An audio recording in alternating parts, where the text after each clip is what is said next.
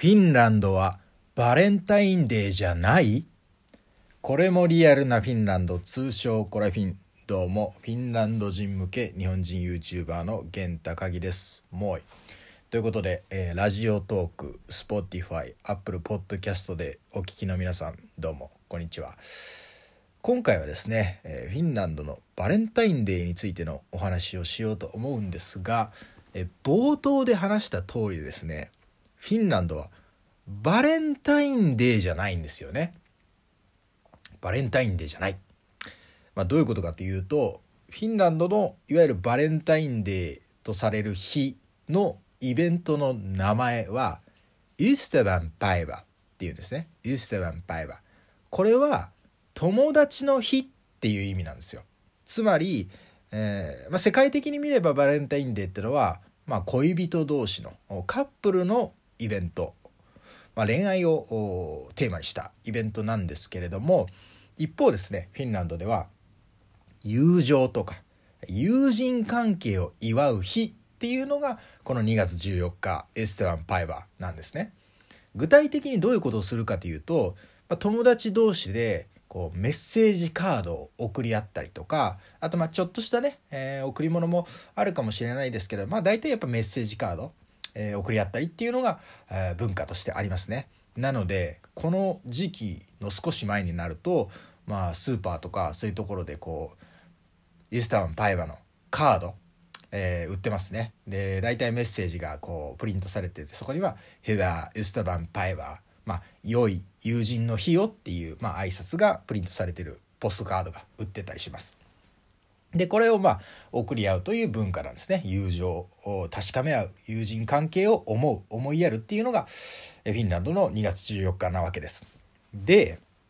まあ、どうして、え、フィンランドはこういうふうに、ま、友情関係を祝う日になったのかこの2月14日がっていうことですけれどもこれちょっと調べてみますとねまあ歴史はいろいろありましてもともとバレンタインデーというものは、まあ、ヨーロッパ発祥のものですよね。まあ、それはまあバレンタインデーがどういうふうに生まれたかっていうのはちょっとここで省きますけれどもとにかく、まあ、ヨーロッパで生まれたわけですよもう500年とか600年ぐらい前に。でそれがあまあ100年とか200年ぐらい前に、まあ、アメリカに行ったわけですね文化としてアメリカにバレンタインデーという文化があるよってことでアメリカで発展していってでその頃には、えー、ヨーロッパではちょっともうバレンタインデーっていうのは忘れられてたものなんですね。でそういうアメリカとかでバレンタインデーの文化とかできてでそのいわゆるバレンタインデーって言ったらモチーフは赤いハートのマークだよねみたいなカードを送り合ったりとかプレゼントしたりっていうイベントだよねってのがなった頃にですね1980年代、えー、フィンランドでもなんかバレンタインデーってのがどうやらアメリカであるらしいなとなったわけですよ。でそこに目をつけたのがバレンタインデー使えるかもって目をつけたのがこれ意外なんですけどもねタンペレン・シュダン・ウフディストゥスというタンペレ心臓協会というですね、まあ、タンペレという町があるんですけれども心臓協会いわゆるその、えー、心臓に疾患を持ってる人、まあ、病気を持ってる人たちをまあ補助する助ける協会ですよね。これがこの赤いハートをモチーフとしたこのバレンタインデーというイベントにこう白羽の矢を立てたわけですよ。これは使えるぞと。でこれで、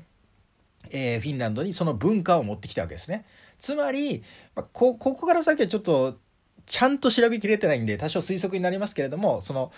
まあお友達にねやっぱり心臓に疾患あったりとか困ってる人かいるかもしれないとでそういう人たちのことをこう思いやってねあげることはできるんじゃないですかみたいなところで、えー、まあエステワンパイバ友達の日というふうにまあ、なったんじゃないかなと思いますね。まあまあタンプレ心臓協会がその最初にフォーカスしたところまではちゃんと調べたんですけれどもここから先はねちょっと推測になってしまいますが。でその、えー、まあ1980年代初頭にそのタンプレ心臓協会が、まあ、バレンタインデーをユステワンパイワとして持ってきてでその後にフィンランドの赤十字社がさらにトピックに興味を持って、まあ、こうどんどん広めていったつまり結構何て言うんですかねこう医療系のねお話が軸になってるんですよねだからこう、まあ、恋人っていうよりは友達をね思いやりましょうみたいな方にシフトしていったというところですね。ただまあもう今、現在のフィンランドではもうそこまでね深く、あのルーツをね、えー、知ってやってる人がどれぐらいいるか分かりませんけれども普通にあ、まあ、友達をとの関係を祝う日というふうになっているという感じですね。なので、えー、フィンランドの2月14日はイスタランパイは友達を祝う日友情を祝う日というふうになっております。で実際ですねエステバンパイバイになるとこうこの時期になると、まあ、ちょっといろいろ街の雰囲気も変わってくる部分ありまして、えー、自分がですね実際に体験したあ最近体験したことがありまして。まあ、自分もそのタンペレという町に住んでるんですけれどもあのついこの間こう町を散歩してましたら公園にですねなんか、噴水みたいなところに柵があるんですね柵があって、まあ、噴水っていうかこう、まあ、池みたいなところに柵があるんですけどその柵になんか透明のビニール袋みたいなのがこう結びつけられてるわけですよたくさんわーって。遠目に見てなんかあるなと思ってでその近くにいる人とかがそれをなんか取りに行ったりしてるわけですよ。でなんだろうと思って見に行ってみたらその透明のビニール袋の中に、まあ、ちょっとしたキャンディーとかなんかメッセージカードみたいなのが入ってるのがこう柵にブワーってついてるんですね。でもうこれ自由に取っていいですよっていう風になってるわけですよ。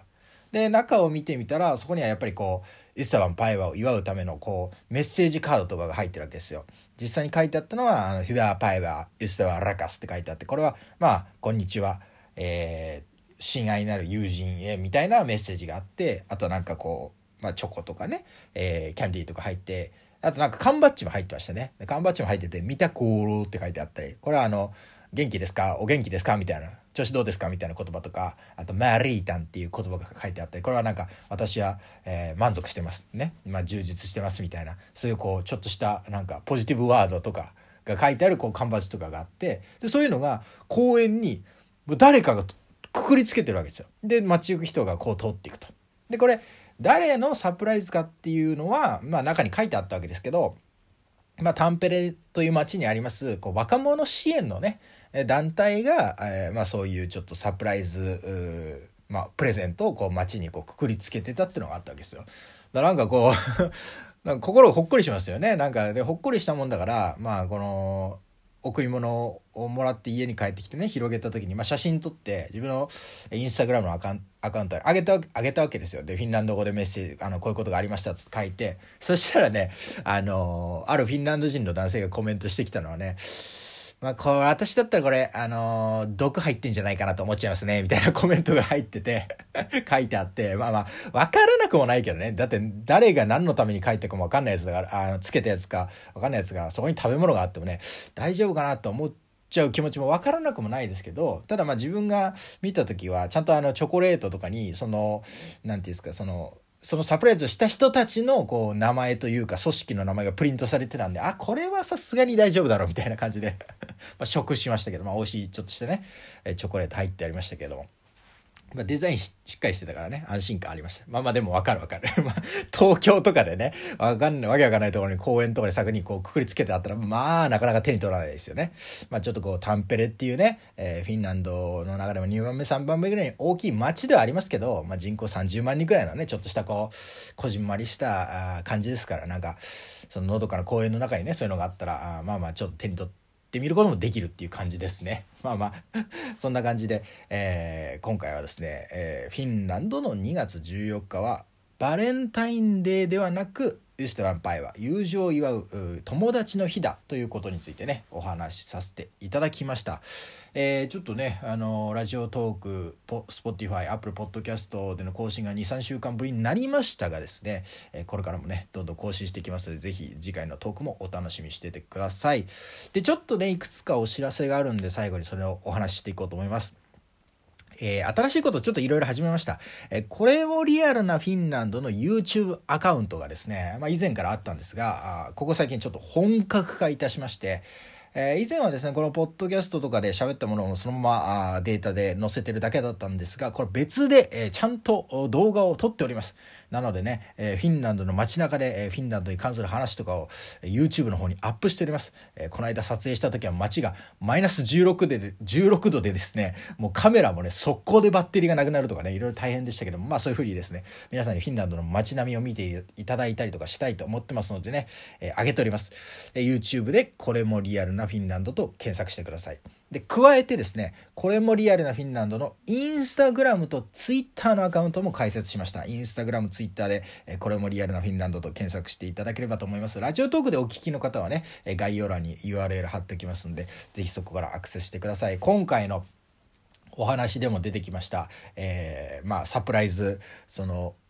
ユスタンパイワの贈り物の写真とかねそういうのもあ載せておりますので、えー、フィンランドの街並みとかもね載せておりますので是非気になる方は、えー、登録お願いいたします。はいということでですね、えー、今後もフィンランドに関するあれやこれやあリアルなね面白情報をねいろいろお届けしていこうと思いますので是非とも今後ともよろしくお願いいたします。ということで皆さんも、えー、良いバレンタインデーを残り1日お過ごしください。それではまた次回のテーマでお会いしましょう。さよなら。もいもーい。